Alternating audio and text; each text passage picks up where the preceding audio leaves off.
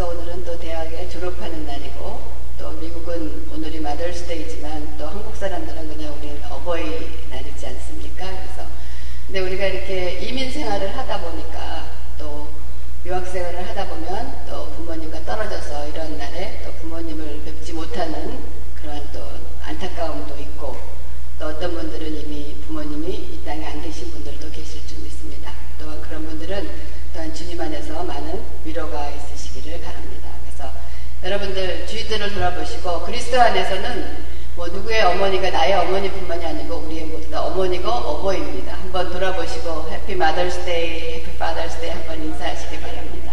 Happy Mother's Day.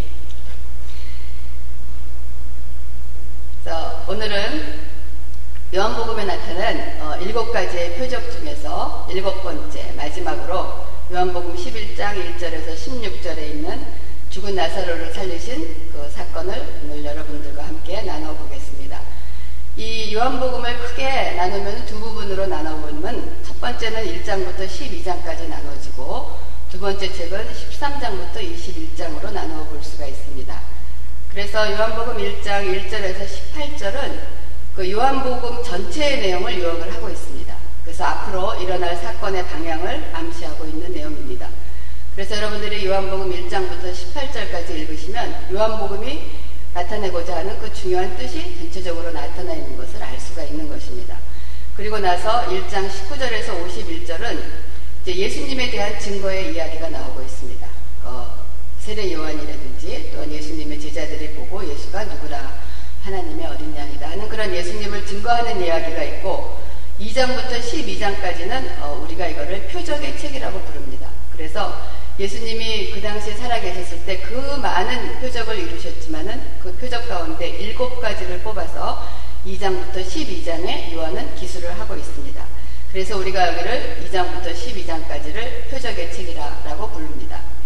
그리고 이러한 예수께서 행하신 그 표적을 보고 믿는 사람들도 많이 생겼지만은 반대로 믿지 않을 뿐 아니라 이 표적으로 인하여 예수님을 핍박하는 무리들이 많이 나타나고 있는 것을 볼 수가 있습니다. 다시 말하면 예수님과 세상 사이에 충돌이 생긴 것입니다. 따라서 이 표적은 세상과의 충돌을 예견하면서 나아가 예수님께서 지실 십자가의 당연성을 효과적으로 드러내고 있는 것입니다. 많은 사람들이 어, 예수를 믿기 위하여 믿을 때 내가 어떤 기적을 좀 봤으면 좋겠다. 표적을 봤으면 좋겠다 하지만 그 표적과 기적이 모든 사람을 믿음으로 인도하는 것은 아닙니다.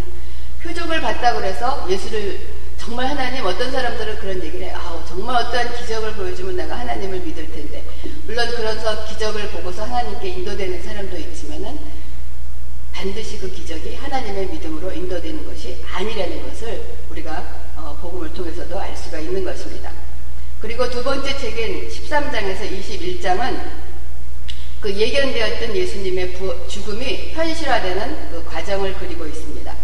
그리고 이 두 번째 책에서 가장 두드러진 특징은 예수님의 죽음을 고난이라든지 혹은 비참함으로 보지 않고 영광으로 나타내고 있다는 것입니다. 그래서 이 부분을 우리가 영광의 책이라고 불리기도 하는 것입니다.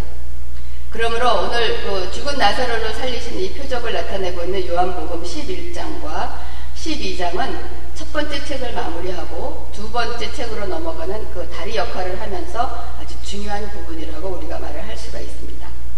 오늘 본문 그 11장은 이 사건은 베다니를 중심으로 해서 일어나고 있습니다. 그 12장에 나오는 향유를 부으는 그 마리아를 앞당겨 소개를 하고 있습니다. 11장 초에. 그러면서 11장 3절에 그 누이들이 예수께 사람을 보내어 이르되 주여 보시옵소서 사랑하는 자가 병들었나이다 하니 사절에 예수께서 들으시고 이르시되 이 병은 죽을 병이 아니라 하나님의 영광을 위하며 하나님의 아들이 이로 말미암아 영광을 받게 하려 함이라 하시더라. 여러분 지난번에 기억을 하십니까? 날 때부터 소경되었던 자를 고치신 일을 기억하십니까? 누구의 죄로 이렇게 되었습니까? 하는 질문에 예수님께서 어떻게 대답하셨습니까? 그건 어느의 누구의 죄도 아니고 그에게 하나님이 하시는 일을 나타내고자 함이라 라고 하셨던 것처럼 오늘 이 사건도 분명히 예수께서 표적을 보이시는 이유를 우리에게 말씀하고 계십니다. 이 사건을 통하여 하나님의 영광이 어떻게 나타나고 하나님의 아들이 이로 말미암아 영광을 받게 되는 것이 무엇인지를 우리가 두 시간에 걸쳐서 우리 나사로를 살리신 사건을 통하여 알아보고자 합니다.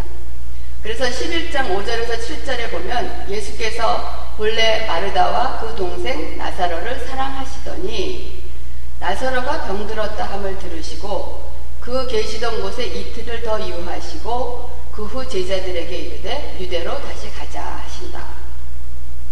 이 사건에 우리가 주목할 것은 먼저 하나님의 영광과 하나님의 아들이 이로 말미암아 영광을 받게 하는 것입니다. 이것을 염두에 두시고 우리가 그 다시 본문을 한번 상고해 보겠습니다. 하나님께서 사랑하시는 자녀들에게 지금 문제가 생긴 것입니다. 즉 나사로가 병들어서 죽게 되자 그 형제들은 모두 안타까운 상황에 놓여 있는 것입니다. 그러므로 예수님께 긴급 SOS를 보내는 거예요. 지금 우리의 표현으로 말한다면 우리가 긴급하게 기도하고 또 금식하기도 하고 중보기도 하기도 하고 뭐 여러 가지 상황으로 이러한 소식들을 우리에게 하고 있는 것을 얘기를 하고 있는 것입니다. 근데 이러한 소식을 들으신 예수님께서 또한 이러한 우리의 그 다급한 그 기도를 들으신 예수님께서 우리에게 보여주시는 응답은 5절과 6절에 나오고 있습니다. 예수께서 본래 마르다와 그 동생 나사로를 사랑하시더니 우리말의 그 번역에는 빠져 있는데 원문에는 그 사이에 예수께서 본래 마르다와 그 동생 나사로를 사랑하시더니 그래서 그러니까 so 즉 사랑하시는데 그럼에도 불구하고 나사로가 병들었다 함을 들으시고 그 계시던 곳에 이틀을 더 유하신다라고 되어 있습니다. 그 앞뒤가 안 맞지 않습니까? 예수님께서 그 나사로 동생을 사랑하심으로 사랑하시면 어떻게 돼서 빨리 가셔서 해야 되는데 사랑하심으로 그럼에도 불구하고 그곳에 이틀을 더 지체하셨다라고 지금 되어 있습니다. 지금 이 죽을 상황에 빠져 있는데 빨리 손을 써주시지 않으시고 우리의 상황이 어떻게 되면 더욱 악화되기를 기다리셨다는 그런 뜻이라고도 생각할 수가 있습니다. 왜일까요? 아마 여러분들도 이런 경험이 많으실 줄 믿습니다. 우리가 다급해서 기도했던 것이 어디가 한두 번이었겠습니까? 우리가 다급하게 하나님을 찾았을 때가 한두 번이었겠습니까? 어떨 때는 정말 우리가 생각만 했을 때도 응답이 올 때가 있었어요. 항상 그런 건 아닙니다. 생각만 하고 있었을 때도 응답이 올 때가 있었고 생각지도 못했는데도 응답을 받을 때가 있었는가 하면 지금 이 나사로의 그 형제들처럼 이러한 상황에도 아무리 기다려도 상황이 더 악화될 뿐 기도의 응답을 받지 못할 뿐 때가 너무나 많이 있었던 것입니다. 그럴 때 그 어느 때보다도 우리는 간절히 강구를 하고 하는데 상황은 오히려 더 나빠지는 것입니다. 급기야 우리가 이러한 생각이 들기도 합니다. 하나님은 정말 계시는가? 여기 앉아 계신 분들 중에서 이런 생각 안 해보신 분 안 계실 거예요. 저도 해봤습니다. 하나님이 정말 계시는가? 내 기도는 정말 듣고 계시는 건가? 아니면 급기야 기도는 해서 뭐 하나? 이렇게 내가 기도하는데 아무 응답 없는데 기도는 해서 무엇 하나?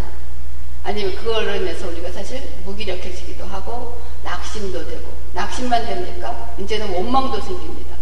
이럴 바에는 왜 나를 하나님을 믿게 합니까? 하는 여러 가지 그러한 마음들이 우리 안에서 일어나고 있는 것입니다. 주님이 이틀을 더 유하시는 이 이틀 동안에 우리는 어떻게 됩니까? 완전히 죽을 지경이 되는 것입니다. 바닥에 바닥에 바닥에 바닥을 치는 그런 상황에 놓여지는 것입니다.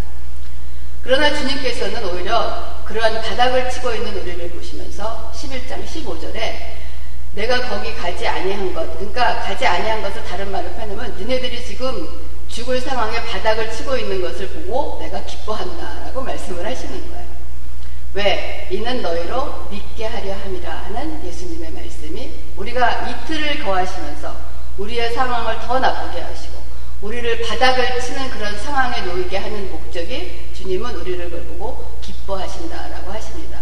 뭐 주님이 이상 성격자가 아닌 이상 우리가 그렇게 괴로워하고 힘들어하는데 그거를 기뻐하신다는 것이 말이 되겠습니까? 하지만 주님께서는 기뻐한데 그것이 너희를 믿게 하려 합니다. 라고 말씀을 하고 계십니다.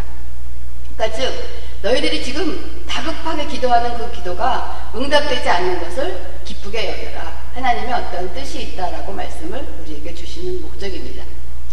죽을 것만 같은 이 이틀 동안의 고난의 시간이 우리에게는 유익이 되기 때문에 주님이 기뻐하신다라고 말씀을 하시는 것입니다. 왜일까요? 기뻐하시는 이유가 무엇일까요? 주님은 기뻐하시는 이유가 우리로 믿게 하려 함이라 하고 하시는데 도대체 무엇을 우리에게 믿게 하려 하시려고 우리에게 이러한 상황을 허락하신 것일까요? 오늘 또한 계속 본문을 따라가면서 보겠습니다. 그래서 11장 17절에 보면 예수께서 와서 보시니 나사로가 무덤에 있는지 나으리라. 이것은 우리가 보기에는 이미 상황이 종료된 것입니다. 우리의 상황이 이제는 끝난 거예요. 이제는 더 이상 우리에게 희망도 없고 소망도 없고 우리가 할 수 있는 일이 없는 거 완전히 상황 종료고 손 털고 일어날 수밖에 없는 그러한 상황입니다. 그런데 벌써 이 집에는 많은 사람들이 그 나사로의 죽음을 애도하기 위해서 문상위까지 와 있습니다. 그래서 이제 그 마르다가 예수님이 오셨다는 말씀을 듣고 예수께 나옵니다. 주께서 여기 계셨더라면 내 오라버니가 죽지 아니하였겠나이다. 그러나 나는 이제라도 주께서 무엇이든지 하나님께 구하시는 것을 하나님이 주실 줄을 아나이다. 그러자 이제 이 말을 들으신 예수님께서는 내 오라버니가 다시 살아나리라 말씀하시자 마르다가 대답합니다. 마지막 날 부활 때에 다시 살아날 줄을 내가 아나이다 라고 대답합니다. 그러자 예수께서 다시 말씀하시기를 나는 부활이요 생명이니 나를 믿는 자는 죽어도 살겠고 무릇 살아서 나를 믿는 자는 영원히 죽지 아니하리니 이것을 내가 믿느냐라고 물어보십니다. 주님은 우리에게 이렇게 이틀을 거하시면서 내가 이 일이 가지 않은 것을 너에게 기뻐한다. 왜냐하면 내가 너희들로 믿게 하려 함이다 라고 말씀을 하시고 난 다음에 이 상황이 종료가 된 이 상황에 오셔서 지금 예수님은 마르다를 향하여 계속 너희가 믿느냐 믿느냐라고 묻고 계십니다. 뭘 믿느냐? 나는 부활이요 생명이니 나를 믿는 자는 죽어도 살겠고 무릇 살아서 나를 믿는 자는 영원히 죽지 않는 것을 너희가 믿느냐라고 물어보고. 지금 이 나사로의 죽음을 놓고 예수님과 마르다와의 대화를 통하여 여러분들은 무엇을 지금 느끼고 계십니까? 이 두 사람의 대화가 잘 통하는 거라고 생각을 하고 계십니까? 저는 첫째 이 마르다의 신앙의 고백에 대하여 여러분들은 어떻게 생각하십니까? 저는 올바른 신앙의 고백이라고 생각을 합니다. 또한 오늘날 마르다의 고백처럼 이런 부활 신앙을 믿는 사람들도 그리 많지가 않습니다. 그러나 예수님께서는 더 말씀하시기를 이 나사로의 죽음을 놓고 11장 15절에 내가 아까 말씀드린 것처럼 내가 거기 있지 아니한 것을 너희를 위하여 기뻐하노니 이는 너희를 믿게 하려 함이라 고 말씀하시면서 우리에게 무엇을 믿게 하려고 하신 것인지를 11장 25절 26절에 말씀해 주셨습니다. 나는 부활이요 생명이니 나를 믿는 자는 죽어도 살겠고 살아서 믿는 자는 영원히 죽지 아니하리라. 이것을 믿느냐? 그러니까 우리에게 부활에 대한 믿음을 말씀하고 계시는 것입니다. 이 요한복음에 나타난 나사로를 살리신 사건은 단지 그냥 죽은 사람이 다시 살아나서 아 놀랍다 하나님의 능력이다 이것을 나타내는 것 그 이상의 것을 말하고 있다는 것입니다. 이 사건은 바로 예수님의 그 부활의 사건을 예견하는 것이며 이 사건을 통해서 예수님은 요한복음에서 가르쳐 주시려는 가장 큰 진리는 현재의 부활입니다. 나는 부활이요 생명이니 나를 믿는 자는 죽어도 살겠고 무릇 살아서 나를 믿는 자는 영원히 죽지 아니하리니 내가 이것을 믿느냐라고 물으시는 것은 우리의 현재의 부활을 우리에게 말씀하고 계시는 것입니다. 근데 우리는 때때로 그리스도인의 장례식에 참석을 합니다. 우리의 사랑하는 부모님이나 형제나 아니면 친척이나 혹은 믿음의 형제들이 관에 싸늘한 시신으로, 시신으로 누워있는 것을 봅니다. 그리고 그 후에는 결국 흙속으로 묻히고 맙니다. 그러면 예수님께서 말씀하신 이 예수님의 약속을 어기신 것입니까? 많은 그리스도인들이 어쩌면 저와 여러분도 예수 그리스도의 십자가의 공로를 힘입어 죄사함을 받은 것에 대해서는 굉장히 감격하고 감사하는 그러한 신앙을 가지고 있습니다. 지금 여기 앉아 계신 분 중에서 예수 그리스도의 십자가에 이르러서 우리의 죄사함을 받은 것을 의심하거나 생각하지 않으시는 분 계세요. 그것에 대해서는 감격하고 언제든지 감격하고 이 죄인이 용서받은 것에 대해서 감격하고 눈물을 흘릴 때가 많고 감사합니다.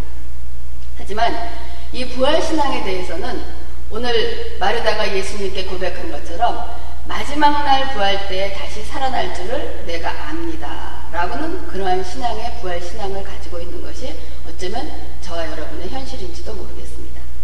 다시 말하면 죽은 후에 얻게 되는 영원한 사후 세계에 대한 믿음을 부활 신앙이라고 믿고 있는 것이 오늘날 많은 그리스도인들의 믿음이 아닌가라고 생각을 합니다.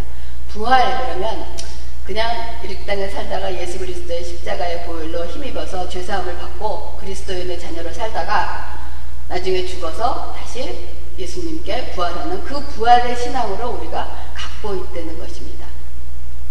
이 나사로가 육신적으로 산 것은 영원한 생명, 즉 영생에 대한 깨달음을 주기 위한 한 예에 불과했던 것입니다.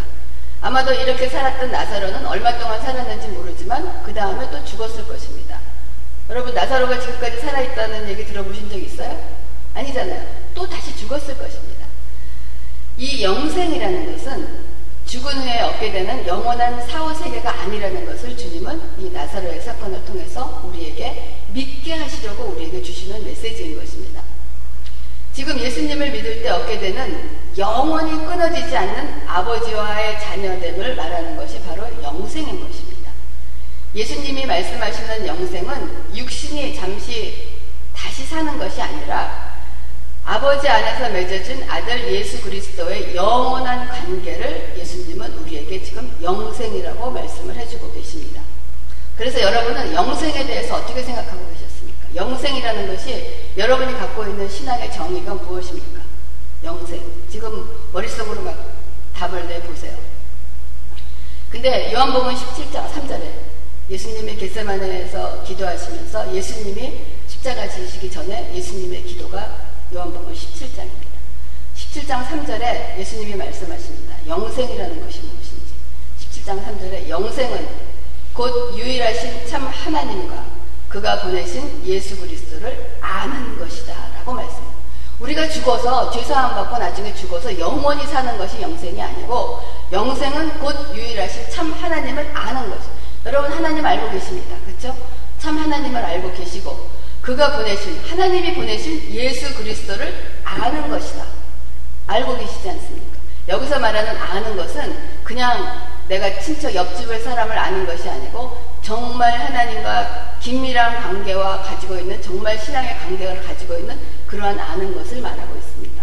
지금 저와 여러분은 참 하나님을 알고 계시고 하나님께서 보내신 예수 그리스도를 아는 믿음을 갖고 계십니다. 아멘. 그러면 우리는 지금 영생을 갖고 있는 거예요. 영생은 죽어서 그냥 사후 세계에서 이루어지는 것이 아니고 지금은 주님이 우리에게 말씀하시는 것이 너희가 이 땅에서 지금 영생의 삶을 살고 있는 것을 가르쳐 주기를 원하시는 것입니다. 그러므로 지금 이루어지는 이 영생에 대한 가르침에 이해한 그 마르다가 그것을 듣고 예수님가 누구신지를 바로 고백을 합니다. 17장 27절에 11장 27절에 주여 그러하외다 주는 그리스도시요 세상에 오시는 하나님의 아들인 줄을 내가 믿나이다 라고 고백을 합니다. 이 고백이 어느 고백과 비슷한 거 여러분이 연상되시는 거 없습니까? 베드로의 고백이죠. 베드로가 마태복음 16장 10절에 주는 그리스도시요 살아계신 하나님의 아들입니다 라고 고백을 하셨을 때 주님이 뭐라고 그러셨어요? 내가 너에게 천국을 세우고 열쇠, 천국의 열쇠를 주리라고 하잖아요. 그것이 우리에게 주시는 영생인 거예요. 그래서 여러분, 영생이라는 것은 우리가 죽어서 살아가는, 부활하는 그러한 영원한 삶이 아니고, 영생은 지금 이 땅에서도 우리는 그리스도인으로서 영생의 삶을 살아가고 있다는 것을 주님은 우리에게 믿게 하려고 알려주시고 하신 것이 바로 요한복음 11장에 나타난 이 죽은 나사로를 살리신 그 표적의 가장 큰 목적인 줄 믿습니다. 그런데 오늘날 이 죄사함을 받은 그리스도인들이 왜 이렇게 어떨 때는 연약하고 어떨 때는 정말 엉뚱한 일들을 하면서 살아가고 있는 것이겠습니까? 어떨 때는 너무 부끄럽기도 하고 아 저건 정말 예수 믿는 사람이 아닌 것 같은 그러한 삶을 살아가고 있는 것은 죄사함에 대한 믿음과 그것은 알고 있지만은 죄사함을 받은 다음에 일어난 바로 이 부활의 능력의 삶을 살고 있지 못하기 때문에 어떨 때는 우리가 정말 나가서 그리스도의 빛을 발아야 되고 하나님의 능력을 나타내야 하는 사람에도 불구하고 그 일을 하지 못하는 것이 죄사함 받은 것에 그냥 감사하고 죄사함을 통해서 일어나는 부활의 삶의 능력을 우리가 가지고 있지 못하기 때문이 아닌가 하는 그런 생각을 합니다. 그래서 십자가의 죄사함도 중요하지만은 더 나아가서 이 부활의 신앙을 우리가 가져야 하는 것입니다. 그러나 안타깝게도 부활에 대한 이러한 내용은 1년에 한 번 부활주일에 그 메시지가 전해지는 것이 다가 아닌가 하는 그런 생각을 합니다. 그래서 많은 그리스도인들이 부활은 나중에 죽은 후에 일어나는 일이라는 그런 막연한 생각을 가지고 있는 그러한 믿음의 생활을 하고 있는 것은 아니겠습니까? 그러나 주님은 나사로를 살리신 표적을 통하여 현재 부활의 삶을 말씀하고 계십니다. 그러면 현재 부활의 삶은 어떻게 사는 삶을 사는 것일까요? 현재 부활이라는 것이 무엇이겠습니까? 여러분은 지금 이 현재 부활이라 그러면 어떠한 삶을 살아야 되는 건지 우리가 이 땅에는 살고 있지만은 우리는 이미 이 천국의 사, 천국의 삶을 살고 있는 사람처럼 살아야 된다는 것이 아니겠습니까? 연장선상에 놓여 있는 것이 아니겠습니까? 지금 우리가 이 땅에 지금 이 땅에 살고 있지만은 몸은 여기 있지만은 우리의 삶은 마치 천국에서 사는 삶으로 살고 있다는 것이 현재의 부활된 삶이 아니겠습니까? 그러면은 이것이 바로 어떠한 삶이겠습니까? 거듭난 자의 삶이 아니겠습니까? 요한복음 3장에 예수님은 니고데모를 향하여 너가 거듭나지 아니하면 하나님 나라를 볼 수가 없다라고 했습니다. 그러니까 거듭나는 게 어떻게 나는 겁니까? 또 니고데모가 묻지 않습니까? 어머니 뱃속에 다시 들어가지 않고서 어떻게 우리가 거듭날 수 있겠습니까? 거듭나는 것은 하늘에서 오는 것. 거듭나는 것은 하늘로서부터 임하는 것이 바로 거듭나는 것을 얘기를 하고 있는 것입니다. 우리가 이 거듭난 사람의 삶은 거듭난 자의 삶은 거듭난 자녀의 삶은 여러분 무엇이라고 생각합니까? 여러분 거듭나셨습니까? 주님은 니고데모에게 거듭나지 아니하면 하늘나라를 볼 수가 없다는 거, 천국까지 못 한다는 거예요.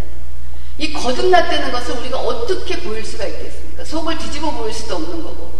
많은 미국 사람들 중에 크리스천들은 그런 걸 물어봐요. 아유, 모노게인 크리스천이냐? 크리스천이라고 물어보는 또 앞서지만 어떨 때는 아유 보너게인 크리스천이냐고 물어봅니다. 도대체 보너게인이라는 것이 무엇입니까? 어떻게 해서 내가 보너게인이라는 걸 나타낼 수가 있겠습니까? 여러분이 그리스도인의 그리스도인 난 정말 그 거듭난 자 여러분이 여러분 자신을 어떻게 컨펌하실 수가 있네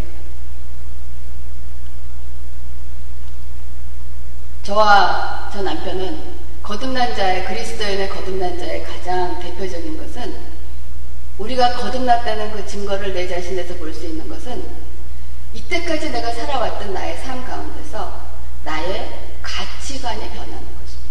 나의 생각과 가치관이 아직 내가 예수 그리스도를 믿고 하나님을 믿고 교회를 오래 다니고 예배 생활을 했음에도 불구하고 내가 그 전에 알았던 모든 세상의 가치관을 가지고 그대로 신앙생활을 하고 있다면은 거듭난 자가 아닌 것이 아닌가 하는 생각을 합니다. 우리가 정말 진정한 예수를 만나고 거듭난 삶을 살게 되면 우리의 가치관이 바뀔 수밖에 없는 것입니다. 우리가 옛날에 중요하다고 생각했던 것이 중요하지 않게 되는 거예요. 내가 추구하던 것이 그것이 아니라는 것을 점점 깨달아가는 것이 가치관의 변화를 삼지 않으면은 우리가 거듭난 삶, 현재의 부활의 삶을 이 땅에서 살아갈 수가 없는 것입니다. 그렇기 때문에 이 거듭난 자, 이미 천국, 현재의 부활을 살고 있는 그 사람에 대해서 골로새서 3장은 우리에게 분명히 말씀을 하고 계십니다. 여러분 골로새서 3장을 한번 찾아보시기. 골로새서 3장 1절부터 5절에 그러므로 너희가 그리스도와 함께 살리심을 받았으면 이건 무엇입니까? 우리가 예수 그리스도와 함께 십자가의 세례라는 것은 예수 그리스도와 함께 우리가 모든 죄를 하고 예수 그리스도와 함께 죽는 것입니다. 그리고 죽은 다음에 예수 그리스도가 부활하실 때 이미 우리도 함께 예수 그리스도와 함께 살리심을 받은 것입니다. 우리가 죄사함 받은 것으로 끝나는 것이 아니고 죄사함을 통하여 우리는 그리스도와 함께 살리심을 받았습니다. 그러므로 골로새서 3장 1절에서 5절은 그러므로 너희가 그리스도와 함께 살리심을 받았으면 위의 것을 찾으라라고 했습니다. 이건 우리가 죽고 난 다음에 천국 가서 위에 것을 찾으라고 얘기하는 것이 아니고 지금 우리가 이 땅에서 그리스도와 함께 죽고 그리스도와 함께 살리심을 받았으면 우리에게 지금 말씀하시기를 너희는 위의 것을 찾으라라고 얘기합니다. 거기는 어딥니까? 우리가 부활해서 영원한 하나님과 살 그 나라는 그리스도께서 하나님 우편에 앉아 계시니라. 위의 것을 생각하고 땅의 것을 생각하지 말라라고 말씀하십니다. 그러니까 위의 것을 생각하고 땅의 것을 생각하지 말라는 것은 우리의 가치관이 땅에서부터 하늘로 것으로 바뀌어지는 것을 얘기를 하고 있는 것입니다. 이는 너희가 죽었고 우리가 죽었기 때문에 이 땅에 가지고 있었던 모든 것들은 다 죽어 없어진 거예요. 그 죽었고 너희 생명이 그리스도와 함께 하나님 안에 감추어졌습니다. 우리가 이 땅에 살고 있기 때문에 지금 영원한 천국의 연장선에 살고는 있지만 아직 그것이 온전하게 드러나고 있는 그 천국의 삶은 아닙니다. 하지만 하나님의 그 생명의 보화가 우리에게 감춰져 있다라고 얘기를 하고 있는 것입니다. 우리 생명이신 그리스도께서 나타나실 그때 너희도 그와 함께 영광 중에 나타나리라. 이거는 우리가 기다림의 삶을 가면 주님이 나타나실 때 그 함께 영광 중에 나타나리라. 오늘 저 이 찬양을 맨 처음에 부를 때 찬송가 88장 맨 마지막 절에 내가 친히 주를 뵙기 원하네 하는데 얼마나 감격이 돼. 여러분 한번 생각해 보세요. 저희가 친히 주를 뵙기를 원하고 친히 주님을 배웠을 때 그 감격이 얼마나 크겠습니까? 그것처럼 감추어졌던 것이 주님이 나타나실 때 그와 함께 영광 중에 나타나리라. 그러므로 우리에게 말씀하십니다. 땅에 있는 지체를 죽이라. 이것은 우리의 가치관이 바뀌어지려는 것을 말씀하죠. 곧 음란과 부정과 사욕과 악한 정욕과 탐심이 우리가 갖고 있는 음란한 생각, 우리의 다 음란이 있습니다. 다 이렇게 멀쩡하게 멋있게 하고 있는 것 같지만은 음란한 생각이 우리 안에 뿌리를 틀고 있습니다. 또한 부정합니다. 또 사욕합니다. 개인의 욕심을 차리는 것이 개인의 욕심이 얼마나 많은지. 그리고 악한 정욕과 탐심이다. 탐심은 우상 숭배이라라고 말씀을 하고 계십니다. 우리가 현재의 부활을 살면서도 지금 이 물질 세계에 살아가고 있기 때문에 이 물질이 우리에게 필요합니다. 살아가기 때문에 필요한 거예요. 그러나 이 현재의 부활의 삶을 사는 우리가 땅의 것을 추구하면서 따라다니면서 살지 말라는 것입니다. 우리가 옛날에는 그것을 따라다니면서 살았어요. 그것이 최고인 줄 알고 살았습니다. 그러나 주님께서는 우리에게 위의 것을 생각하고 땅의 것을 생각하지 말라. 여러분 이거 오해 없으시기 바랍니다. 그러면 그리스도인들은 모두 다, 다 가난뱅이로 지질이 약하고 돈 없이 구질구질하게 살아야 되는 거죠. 아닌 거예요. 땅의 것을 우리의 지체를 죽이고 위의 것을 생각하라는 것은 가치관이 바뀌었기 때문에 나에게 많은 부가 주어지고 나에게 많은 명예가 부어지고 나에게 모든 세상 것이 주어졌을 때 그 주어진 내 것이 그것이 나를 그걸로 인하여 자랑하게 하고 그걸로 인하여 내가 타락하게 하고 그거에 조이 되지 않는다는 거예요. 정말 가치관이 바뀐 사람은 부자일지라도 많은 돈을 가졌어도 그 돈에 대한 씀씀이가 달라지면 돈에 대한 가치가 달라지면 그거 놓아져서 사는 삶이 달라 그 돈이 나의 어떠한 삶에 영향을 못 미친다는 거예요. 그걸로 인해서 자랑하지 않을 것이며 교만하지 않을 것이며 헛된 것을 생각하지 않는 그러한 삶을 살게 되는 것입니다. 그러면 그리스도인들은 다 예수를 믿으면 다 부자가 되어야 되는 것이 축복받은 것입니까? 아닌 거예요.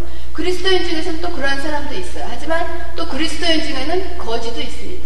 여러분 홈레스들 중에서도 크리스천이 있어요. 그러면 그 사람은 저주받은 것입니까? 아닌 거예요. 가난하고 힘든 사람도 있습니다. 그리스도인 중에. 그렇지만 그 또한 그 가난과 힘듦과 질병과 고통이 내가 그리스도인을 살아가는데 어떠한 영향을 못 미친다는 그걸로 인해서 내가 좌절하고 원망하고 세상을 원망하고 하나님을 떠나는 그런 생활을 한다는 것이 아닌 것입니다. 왜?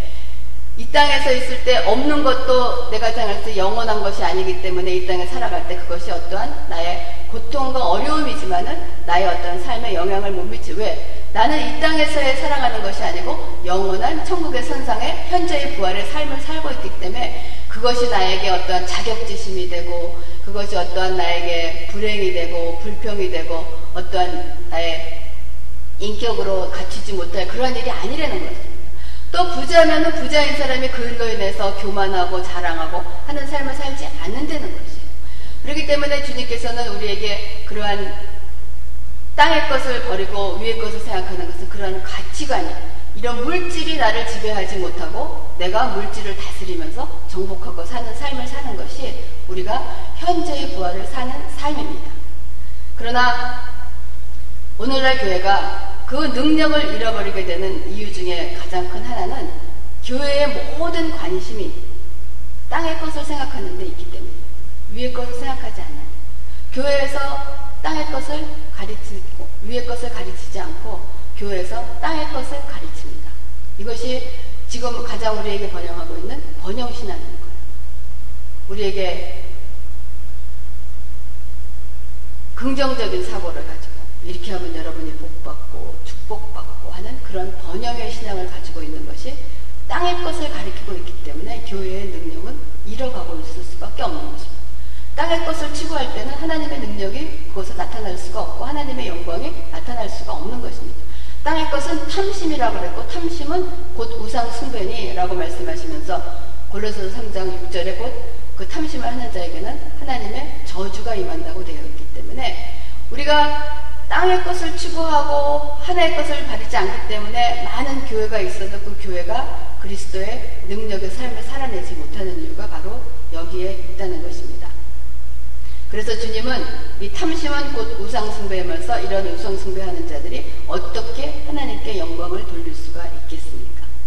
그래서 예수님께서는 죽은 나사로를 살리신 이 사건이 그냥 죽었던 어떠한 우리의 위기 상황, 우리가 상황이 종료되고 손떨었던 상황에서 위기에서 어떤 것을 구해내신 그러한 목적으로 와 하나님은 정말 우리의 삶 가운데서 우리의 위기를 살려주시는구나 하는 그것 이전에 그것보다 더한 우리에게 영원한 그 부활의 그 믿음으로 너희들이 이 땅에서 이 땅에 너희들이 땅을 갖고 살고 있지만은 너희들은 이미 하늘의 천국의 시민권을 가진 하나님의 자녀로서 위의 것을 생각하면서 살아가라는 그런 믿음을 갖기를 원하시기에 예수님은 이 나사로의 사건을 우리에게 보여주고 계시는 것입니다. 그러면 11장 40절에 예수님께서 이르시되 내 말이 내가 믿으면 하나님의 영광을 보리라 라고 말씀을 하셨습니다. 다음 시간에 죽은 나사로를 살리신 예수님의 표적을 통하여 믿는 자가 볼 영광이 도대체 무엇인가? 우리가 하나님의 영광이 무엇인가? 우리가 그리스도인들이 하나님의 영광이라는 말을 굉장히 많이 씁니다. 정말 하나님의 영광이 무엇인지, 그거를 온전히 알고 하나님의 영광이라는 것을 쓰고 있는 것인지, 우리가 하는 일을 다 해놓고 하나님께 영광을 돌리는 일을 했다고 합니다. 정말 우리가 한 일이 하나님께 영광을 돌리고 있는 일인지, 하나님의 영광이 되는 것이 무엇인지를 죽은 나사로를 살리신 예수님의 사건을 통해서 다음에 두 번째 시간으로 하나님의 영광을 여러분과 함께 나누고자 합니다. 기도하겠습니다.